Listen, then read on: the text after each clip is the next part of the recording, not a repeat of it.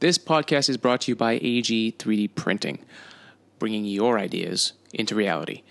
You can check us out on Instagram at AG3D Printing or at our website at www.ag3d-printing.com. And if you want to help support the podcast, shop through our Amazon link on this week's episode or any week's episode or at the homepage at todayinspace.net forward slash home. Thanks. And let's start the show.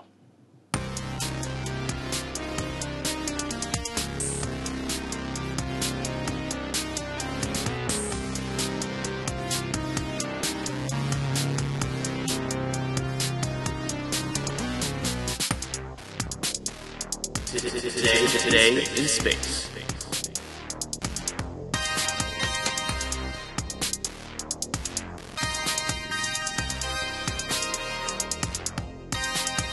Today, today in space.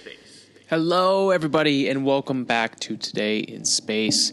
It is an afternoon episode for this Monday, October 10th, 2016. How y'all doing? How's everybody? Everyone had a good week? Uh, I hope uh, if you had this bogus holiday off, uh, congratulations. Uh, if not, um, uh, you know, don't worry. Uh, you're making money. It's all good. Um, I I luckily have today off, and um, I'm using it well. Getting being productive, getting a lot of shit done. a lot of things I needed to get done that just did not have fucking time for. So, so we're moving on to bigger and better things. And as I promised last week, I want to talk, uh, add a little bit more to the interplanetary transport system that SpaceX uh, released over the last, was it two weeks now at this point? So, one of the things I want to talk on is really what's what's happening right now. What are they working on right now for the interplanetary transport system? Uh, and actually, there's there's a good amount to talk about uh, as far as uh, SpaceX is concerned, you know, one of the things that they're talking about is that these boosters, uh, that the the new um, Mars boosters, they're going to be launching these into orbit. Uh, these are going to be designed to be reused up to a thousand times, um, and the tankers, which will be going up into orbit afterwards, that will be uh, refueling, uh, can be used up to a hundred times. So uh, that's that's pretty damn good. And remember, you know, re- reusability is not a completely new concept. You know, the space shuttle itself was a reusable craft. You know, it wasn't just a one-off. They did bring it back and make repairs, and that's kind of the whole idea behind reusability. Is is you can also think of it like recyclability. You know, recycling originally when we first wanted to do recycling, you know, we thought it was going to be this you put a kilogram in, you get a kilogram out. Um, but obviously, we were way wrong on that. Uh, whatever salesman sold that pitch, obviously, uh, was selling snake oil. But it just doesn't work that way. So reusability, you know, are we going to be able to use this rocket uh, infinitely forever? No, but a thousand times decreases that cost by a lot. You know, you only need to build the entire ship once and then spend time fixing and repairing and doing all that stuff. So a thousand times for these boosters, and then what is it? What did they say? A hundred times for these tankers is pretty good. I mean, you know, the tankers obviously much less requirements as far as this booster that's going to be, you know, sending us to Mars. That's that's that's a bit different. So there's there's a lot less that needs to go into it. So uh, the fact that we can only use it hundred times is not that bad. Uh, you know, one of the reasons that might be the case. I'm just freeballing it here, but you know, with it being a fuel tank, if you know the fuel, which is probably, I mean, it is a methane based fuel if I'm not mistaken, but it's still corrosive. I'm sure they got to make sure that sending fuel into space is not easy. Let's put it that way.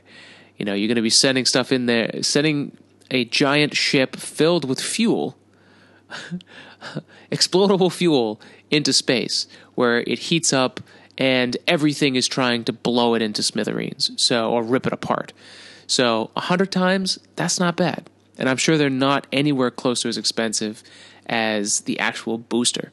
So these are all good things. Uh, the other thing, uh, going back to more today, you know what's happening today in space as far as SpaceX and the ITS system. uh, SpaceX is only having about 5% of their engineering workforce working on the system. Uh, so that will still be that number for the next few years because most of the engineering workforce is you know continually working on the Falcon 9 stuff. They're also working on the Falcon Heavy, which is supposed to I think fly at the end of this year or early next year from the last time I checked. I think those dates are still correct. And the Dragon 2. So, and the Dragon 2 is the one that's going to be sending astronauts into space because that's a very big qualification that they need to get past. They need to get that thing going because they have a contract they need to meet uh, with NASA. And, you know, that's a large amount of money they can still win uh, and get. And for future contracts, if they get that done, I mean, that is a huge, huge development. So that's why they're only applying 5% of their engineering workforce. But it's one of the cool things about SpaceX is even though they're only employing about 5%, everyone in SpaceX who's in the engineering field, they are all working on multiple projects at the same time for the most part. You know, um, they don't just wait to develop a whole new team and then hire a whole bunch of new people so that they can work on a new project. Uh, you know, these people are constantly they are working like they're the Marines of of engineering. I mean, they're they go in, they do their job quick and fast, and they're working on multiple things all the time. I don't I don't think that's necessarily engin- uh, Marines, but what what I'm trying to say is it's the most hardcore engineering experience that you're going to get. You know, you need to be on your game. You need to be tip top shape, as as quick and efficient and and innovative as you can be on multiple projects. And it's not an easy feat. And, you know, the space industry definitely attracts some of the most brilliant minds. And this is putting them at a this is putting them through a pace and a just a, a rigor that most people don't ever get to have. And uh, being someone who's worked in a fast paced environment where you're working on multiple different things all the time and trying to think, okay, I've got two days this week that I can apply towards this project. All right, I got to make that work. And then how do I keep the other project still going? You know, that multitasking, that, that every day is different and interesting and fascinating. I mean, a person like me, that's uh, sign me up. I, you know, what do we, what do you need me to do? you know, so uh, although it it definitely has to fit for you if you're willing to do it and you're willing to, uh, as I've heard Elon quoted before, work until your fucking head hurts. You know, he wants you to work so hard that your head hurts every day. So you go home and you've exhausted your brain. This isn't quoting him anymore. Not that I was in the first place, but he wants you to go home so that your head is completely exhausted, completely used. And I think that's a, I think that's good. I think that's good for us. I mean, uh, if there are people willing to work like that, great. And it's not like they're they're working like that and they're getting paid shit and they're not doing anything interesting. No, they're working their asses off to change human history for the better, to get to, to hopefully move humankind from being stuck on a rock in the middle of the universe in a solar system that could just toss us out at any time, just like we did the dinosaurs, or make us have this extraordinary ability to be on multiple planets and to to ensure have an insurance plan that will survive some kind of catastrophic global event that might happen. So, um, are you going to work for a little bit less money and work your butt off to do that? Yeah, probably. I would. you know, I mean, when when what you're working towards is something huge and grand and and exciting, yeah, I'm down. I'm down. That experience is going to change your life. So, so going back to it, only five percent of the SpaceX engineering workforce is working on it right now, but uh, within two years, they should the majority of the SpaceX engineers are expected to be working on this project according to Spaceflight Insider. And the total development costs could be about 10 billion, that's with a B, 10 billion dollars. So they're obviously needing to find plenty of funding to make this happen. You know, so we will see where that comes from. I'm guessing, uh, that, you know, that's a big part of what that presentation was talking about was how do we make this possible? Because it's clearly this is a single company doing it, not a country, not a superpower. This is a single company, so uh, they're they're finding funding through their their launch manifest when they launch satellites, when they launch um, eventually crew to the ISS, refueling and resupplying the ISS. Those are huge things that are helping them fund the next step for the mission to Mars.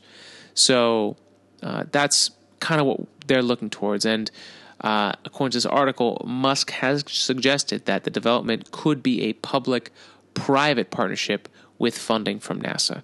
So, you know, they're not completely sold on just doing it themselves. If this becomes a public slash private partnership, and NASA's involved or, you know, other industries decide to take place, then we're all good. They're good. Uh, another big thing that's pretty cool that you'll see in this article is they have actually already produced a full scale development upper stage spaceship liquid oxygen tank. I mean, this thing is huge. This is just a fuel tank and just for the upper section, okay? So this thing is fucking huge. I mean, they, they have five people standing underneath it at the bottom. And I mean, I could fit at least 10 to 15 of them standing on top of each other tall. So that's that's 100 to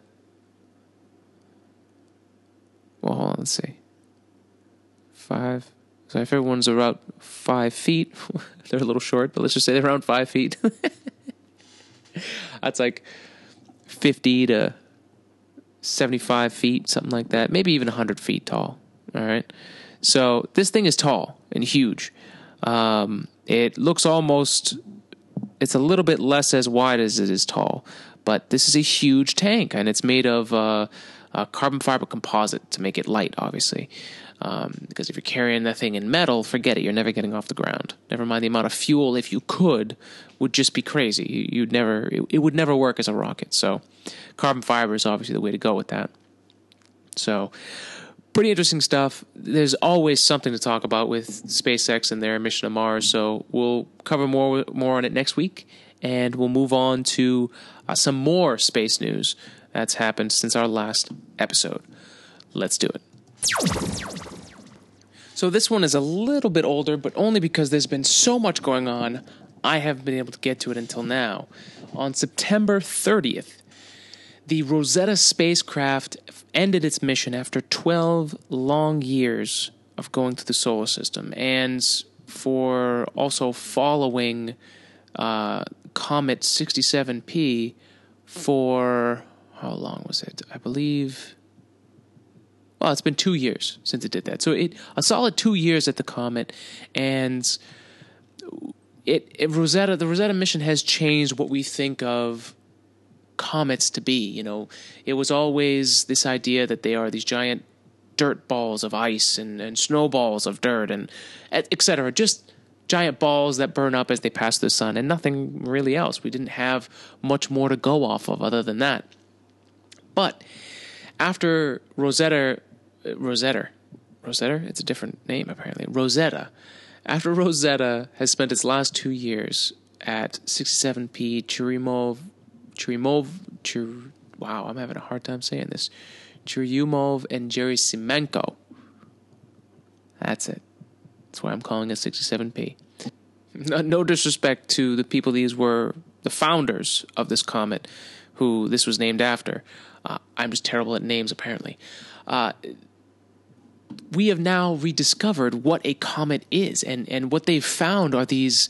They found organic material, complex organic material that are with uh, that are on the comet, as well as apparently these primordial chunks that have been left over from the solar system's formation, which is the same idea that OSIRIS REx is doing right now, where it's going to um, I forget the name of uh, the asteroid right now. Bennu, the asteroid Bennu. It's the same idea. It's it's going to this place and and identifying. Okay, what are these chunks? Or you know, or in, in the case of 67P, what are these chunks? In the case of Osiris Rex, what are the ingredients that are still left there from the early solar system that can tell us what how what was there when we first became what we, what we started becoming you know what are the essentials what are the essential ingredients for a solar system that then promotes life because that helps us find it in the future. And you know if we ever get good enough or have enough power in order to do this energy um, how would we create one ourselves? So these are really important things. And so uh, the fact that comets have this organic material is a is a new a huge exploration that can now happen. You know, we've always wondered, you know, where did we come from? Well, now a comet is another way that we could have had life brought to Earth. If if Earth wasn't the first place that life was created, or if we're going to find uh, life somewhere else, how could life have gotten there?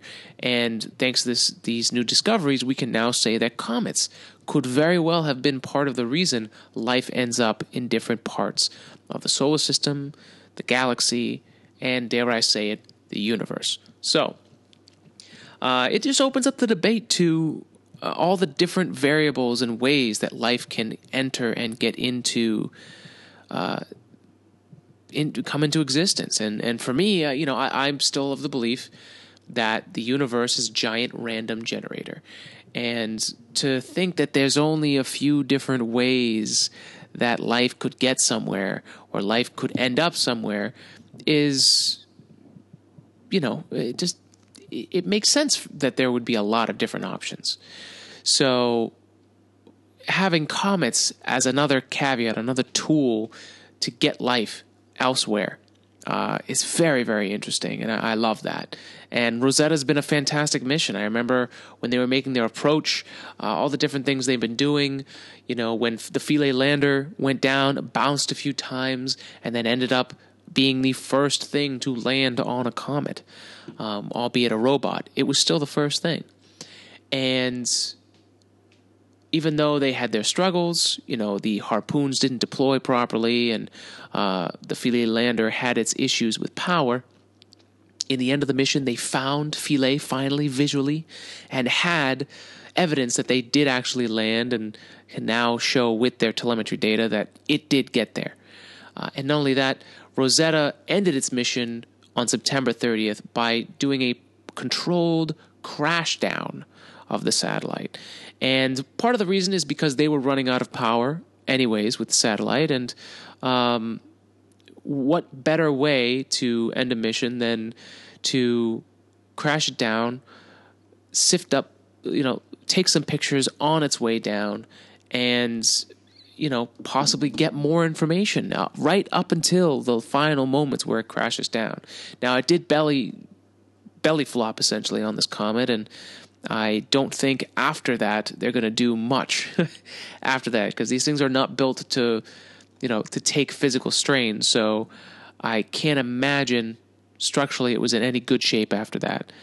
But it did itself well. All the systems were working still very well in Rosetta. Um, I believe it had it definitely had some kind of material analysis on there. I'm not 100% sure if it could do some once it kicked up that dust. I don't know if the system survived enough to do that or anything like that. Um, but it's uh, it's a great end to a mission and and an end to a mission that this podcast started on. I mean, this was the first mission that I covered on Today in Space, so it's uh it's a little bit bittersweet to see it end, but uh, they, it's done a fantastic job checking out the comet. And after it did its crash down on the head of the comet, where most of this you know uh, materials seem to be, and where a lot of the um, fumes from you know the comet melting and bursting the ice as it's getting closer to the sun, essentially. So that's where they ended up landing the Rosetta spacecraft. So now Rosetta and Philae are resting peacefully. Uh, although the robots, I don't know if they understand peace. Uh, let's hope they do. Uh, uh, they are resting on Rosetta, and they will spend the rest of their lives going through space and uh, essentially burning off with the comet as it goes in and out of the solar system and closer and farther away from the sun. So uh, it'd be wild to go back later and send another mission to see what happens. You know, does the spacecraft eventually get absorbed in by the comet because you know from the melting of the ice and stuff? Does it does it does it become absorbed into the surface and then iced over again? You know, I don't know how that would happen in space. Um, that would be wild to see. Uh, or, you know, does it just survive on the surface and then by the time it finally gets to the sun, it, it burns up with the rest of the comet? Um, either way, a fantastic mission by the European Space Agency. They did a fantastic job with it, and we've learned a lot from there. And you can check out more. I'll have the post from them uh, for the farewell to Rosetta, and you can check out all of that straight from their webpage. Now, let's start talking about Blue Origins, people, okay? I mean, we talk a lot about SpaceX, but we don't talk too much about Blue Origins for a few reasons. Number one, uh, Blue Origins very secretive with everything it does. Uh, it's a different approach to space travel. It's understandable when you're a private company uh, where you're trying to change a complete industry and for the better and doing things that have never been happened before. Uh, it's understandable that you would keep it a secret. Um, but the level at which, up until this point, uh, Blue Origins has been sec- Blue Origins has been secretive of their nature, especially if you compare it to NASA or to SpaceX. Um, it's very hard to know where they're coming from, but they have done some extraordinary things in their last five flights. And this past week, uh, they did something that no other company, uh, no superpower or country has ever done, which is launch not only a rocket for the fifth time, mind you, the same rocket for a fifth time, but they've also launched that rocket with their capsule that then was given a, a, a program error on purpose to say that there's something wrong with the flight, abort, and they tested their systems where while the rocket is in flight, the abort capsule, the capsule aborts. Wow, my brain is just working tremendously today. The capsule aborts from the rocket away safely and then lands with drogue chutes, you know, uh, main chutes, and then just like the Soyuz rocket, a quick boost right before it hits the ground for a soft landing. But the rocket itself came back in for a landing, and uh, it, it's a it's definitely a big deal when you know, even Jeff Bezos, the owner, said before this test that they just don't expect the rocket to come back in. They were unsure of how this abort test was going to affect the first stage rocket's descent into space. You know, I mean, you're while a rocket is already going on, you're ro- you're launching another set of boosters on top of that. You know, aerodynamically, you you don't know what that's going to do with the rocket. You know, is it going to take it off course? Is it going to ruin its aerodynamics? Um, all that stuff. But it didn't. And the first stage rocket made it to the edge of space and then came back down, reignited, and landed safely on the launch pad. So it was it was a really tremendous day for space, private space, new space as uh, they're calling it. But uh, just another great day for, for people like me and people like you who are interested in what's going on with this new era of space. Now we've got two successful companies who are at the forefront of bringing humans into space and making getting into space cheaper and affordable and safer than it ever has been before. So, a few more things uh, we can add on to this. Uh, you know, this capsule and the rocket, like we said, have, have flown together themselves five times. Didn't mention that before, but they, the capsule and the rocket themselves have flown together. And that's that's a big achievement because we we haven't seen that with SpaceX. You know, we're only going to see the first reusable launch with that rocket that was landed uh, upcoming here, and hopefully the next few months after they get back up and running. Hopefully in November. So, uh, but more than that, with Blue Origins, these two, this rocket capsule pair, have flown together five times in the in less than eleven months, and each time they do, it's been something you know more impressive than the last. You know, they've tested the reusability and the landing of these rockets. They were the first rocket, if I'm not mistaken, to be the ones to land a rocket after it reached the edge of space. Uh, but not only that, you know, they had uh, they were testing the limits of this this rocket.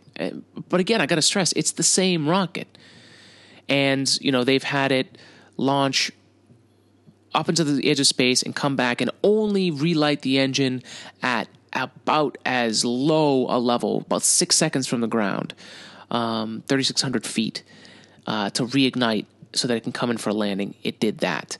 Um, they also, with the capsule, um, purposely ruined one of the three parachutes for a landing to see what would happen if one of them doesn't work.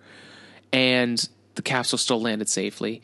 And, you know, this time they've done the escape test. And there's a great two, two and a half minute video that covers the entire launch.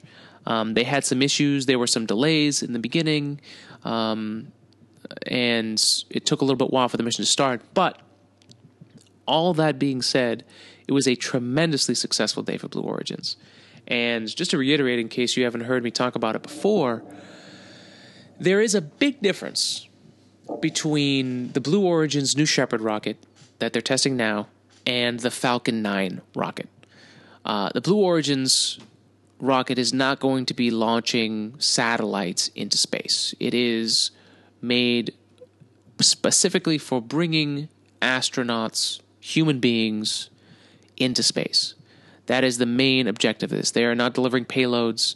They are not, you know, delivering satellites to any kind of orbit.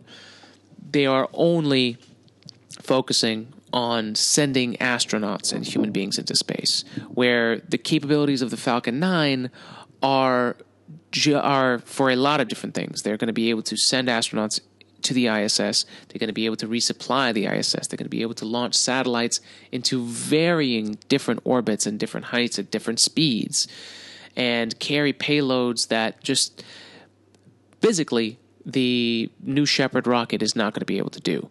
But that does not mean that it is any less important than what SpaceX is doing. What Blue Origins is doing is skipping that whole thing altogether because Jeff Bezos has the money and the business plan, it seems like, to attack it from clearly a human safety and a human transport aspect. And at the end of the day, I don't really care. Like, if I had to choose one, I, I would not care if only one of them was successful. But the great thing is that they can both be successful. And the fact that there's a little not bad blood, but because there's a little bit of competition between the two, you know, two billionaires working to change the space industry, this is good. The fact that they're doing it the space time is great. You know, and I and what Elon Musk has done to open up the space market to the private industry has made what Jeff Bezos is doing even more possible. And and I was reading an article earlier that was saying, you know, a movement cannot be done by one person. And I think that's very important. You know, this space race is a movement. This is a movement. This private space race is opening the door towards all these different people and companies and billionaires to innovate and create new ways and to think outside the box and do things differently. And thanks to both these people who have insane drive and insane amounts of money and vision, uh, we're getting two very incredibly fast paced and important technology boosts in the space industry that could not come at a better time. And we're lucky enough to have them happening at the same time. So, congratulations to Blue Origins, Jeff Bezos, to everybody involved in that team Uh, it was good to see their broadcast was a little bit more uh, open sourced. It was a live event where usually we've only gotten the video after the fact, which honestly it, it, it makes it a little hard to experience it uh, like a true fan. Like it almost seems like, well, why didn't you just do a live broadcast? You know, this is 2016. Just do a live broadcast. What's the problem? Even if you fail, you did a live broadcast. You know, um, but they're moving towards that way. Uh, they've definitely adopted what SpaceX is doing with uh, production value in regards to that timeline where it shows um, the start of the mission, and as the uh, time progresses through the mission, they have little tags that say, okay, this is coming up. You know, first stage separation or capsule separation is coming up. You know, those kinds of things. That's very important for down the road for the expectations of the viewership, the expectations of people watching. Um, it allows people to get involved and to see what's coming and, and not be surprised or have to understand the jargon. You know, it, it makes it fun to see that progression and to see what's coming up next. You know, so that's that's I think a great tool that's just going to become a standard here moving forward. And um, it was pretty cool. They had multiple cameras, one in a small box, one in in the corner, and, you know, and then the main screen view. Um, kind of felt like the old. do you remember on the TVs they used to have that thing where you could watch two channels at the same time, but one of the screens was really small and in the corner and had no sound? Uh, that's basically what it looked like. Uh, that was always interesting because it was always like, well, you know, you only never used it enough times for it to be something you used every day. But if like back in the day when you didn't have Netflix or the internet, like that was a big deal because there were two things on TV that you wanted to watch at the same time before TiVo even and recording happened. If two things were on at the same time, you were screwed. Like you know, if you're if you're watching with your dad and there's football on and you've got something else you want to watch, you know, how are you going to be able to do it? So you would have the, the football game on the small screen while the other team was uh, was playing, and you would flip back when something interesting happened. Uh, but a little off topic, but what Blue Origins has done is really amazing, and very proud of the team there. And it's another company that looks like they've they've got a very fast paced and innovative and interesting job. You know, if you're a young engineer and you want to be at the forefront, the bleeding edge, as they say, of technology, any of these companies is the place to go. Whether it's SpaceX, whether it's Blue Origin, um, these are the places you want to be looking if you want to get into the, the marines of engineering, if you will. So, congratulations to them. Done a great job. Check out that video. It'll be on this week's episode. And uh, Godspeed to uh, to everyone in this private space race. Doesn't matter who wins, we all win. we all win with this race. We just got to keep running that race. That's what's most important.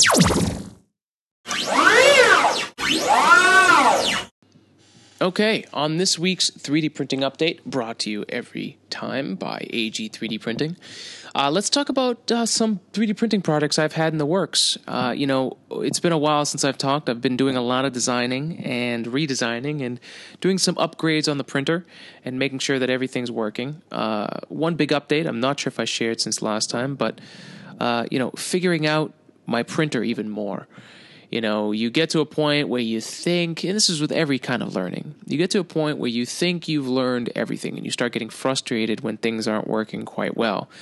Um, and it's not until either you get your ass completely handed to you or you finally just throw the gloves down and say, all right, I got to figure this out.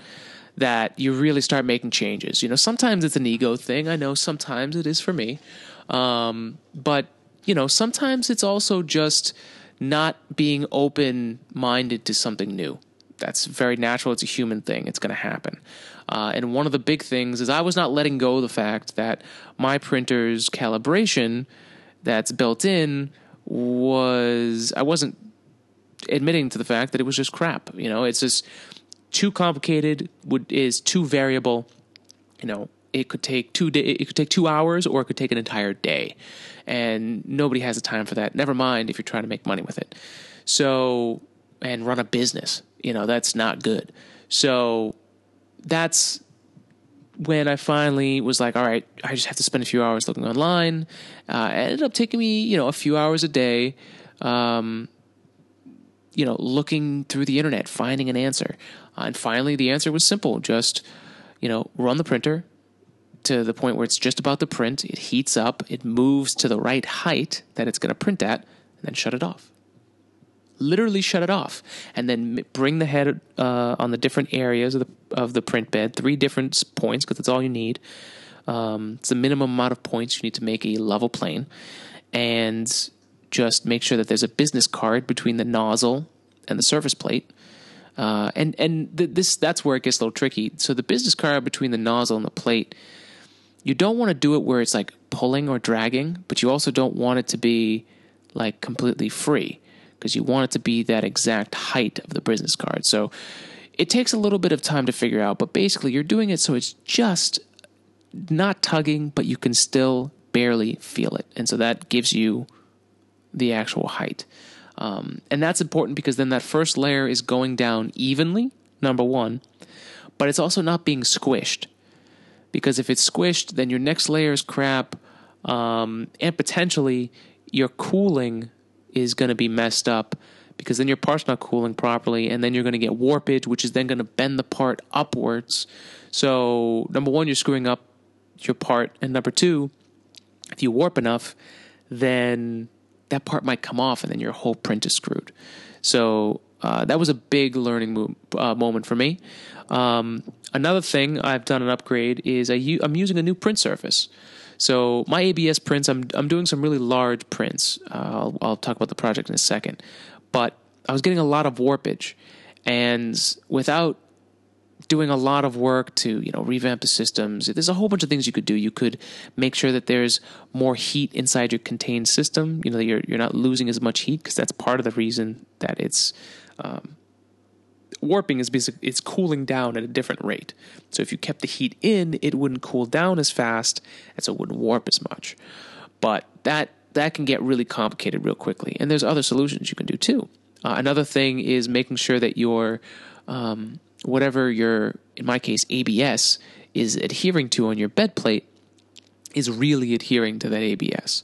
Uh, I've been using blue painter's tape and glue stick for a very long time. It's been working great, but it's also getting colder outside, and I have an exhaust that goes directly outside of my building.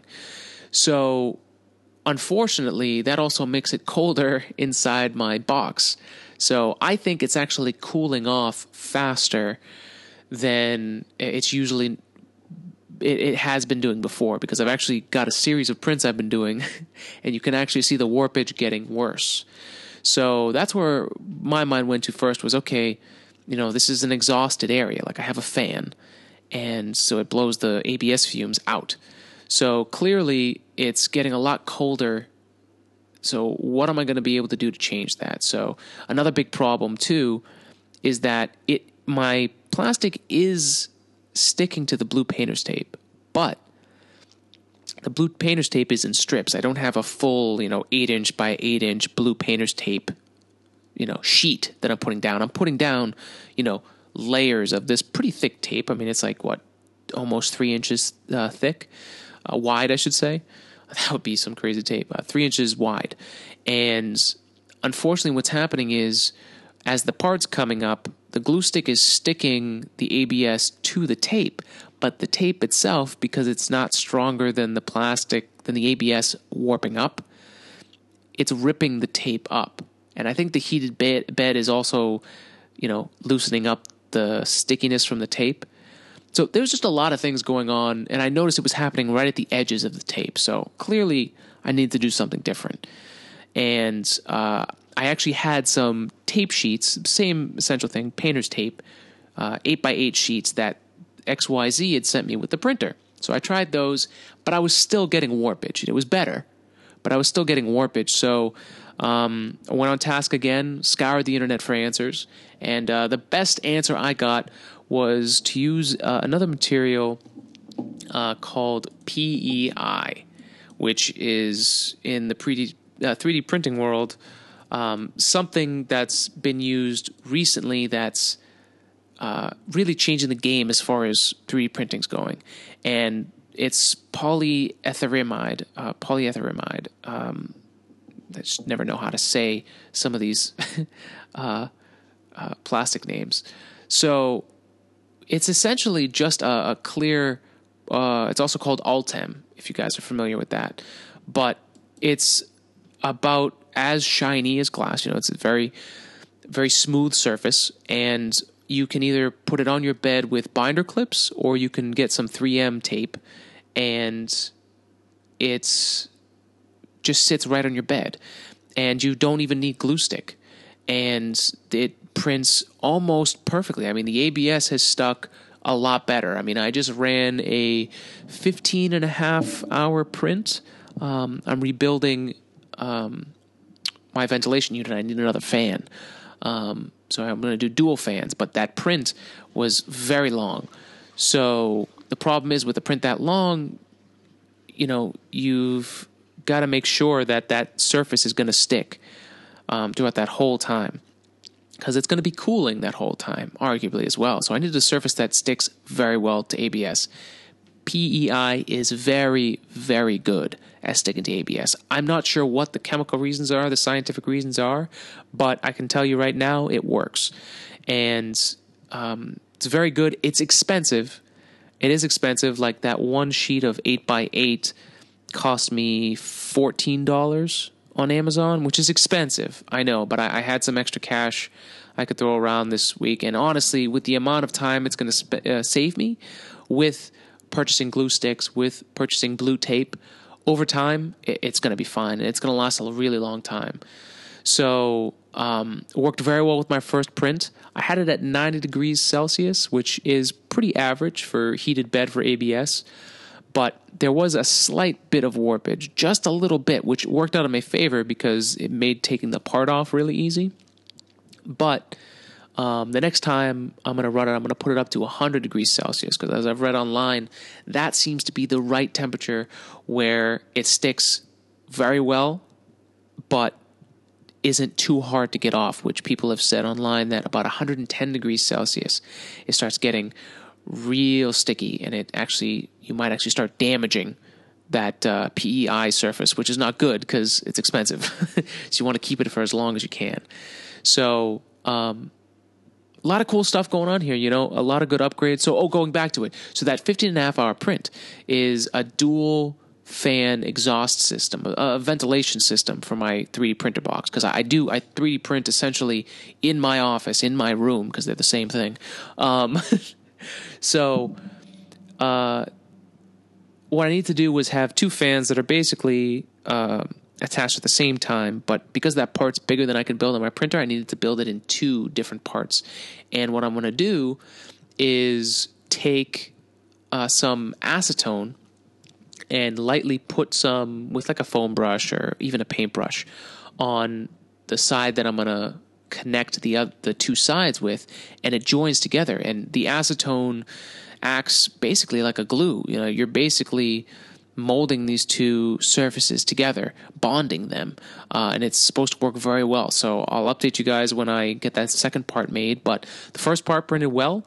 I did it in neon green. Uh, you can check that out on our Instagram page at AG3D Printing. And uh, that that about does it for this week. You know, we'll talk more about 3D printing next week.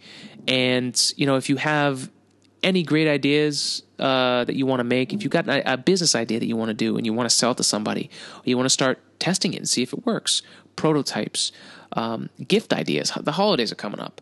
You know, um, if you want to uh, get the 21st century in your own hands, get 3D printing in your own hands, this is the best way to do it. You know, you don't have to spend the the thousands of dollars it's going to take to get a 3D printer operating and the time it's going to take you to figure out how to do 3D printing, you can get it done really quickly with AG 3D printing.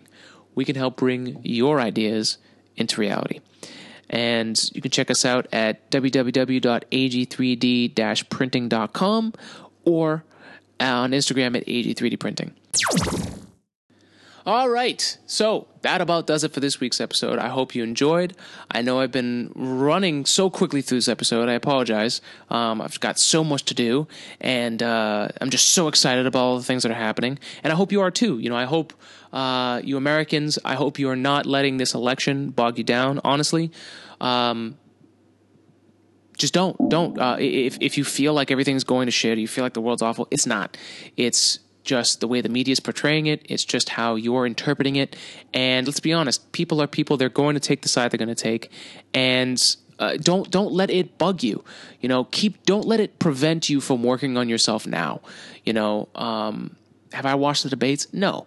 Uh, the most I've done is read a transcript of what's transpired, uh, and that actually seems a lot better. So if you do want to stay uh, active in your politics in America, or just in any any country, I recommend taking yourself out of the emotional side of it, where you see video and you see audio, and you you get people's own interpretation of it. And if you ever have that feeling inside your chest, like, "Oh my God, I hate this. Why are you saying this?" or just like, "Oh my God," like, try finding a transcript online and reading it. It honestly is a big difference for your own psyche, for your own and just emotional. Uh, sanity.